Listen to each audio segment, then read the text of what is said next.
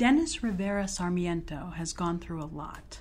A school police officer arrested him in Texas after he returned to his school grounds to report that he pushed a class bully, who he claims threw a drink at him and called him a racial epithet.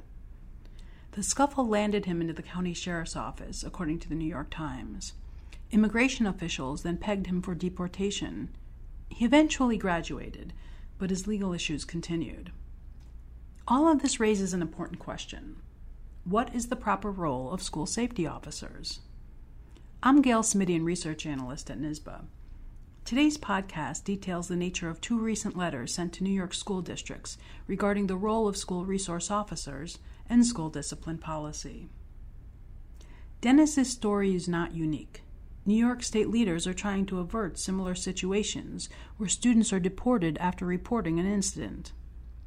School district officials say they did not leak information about Dennis to U.S. Immigration and Customs Enforcement. However, his lawyer thinks the school district did not do enough to protect him. Prompted by public concerns that school resource officers might mishandle interactions with students or student data, the New York Education Commissioner and Attorney General have recently released guidance to school districts to ensure students are provided a safe and discrimination free education setting.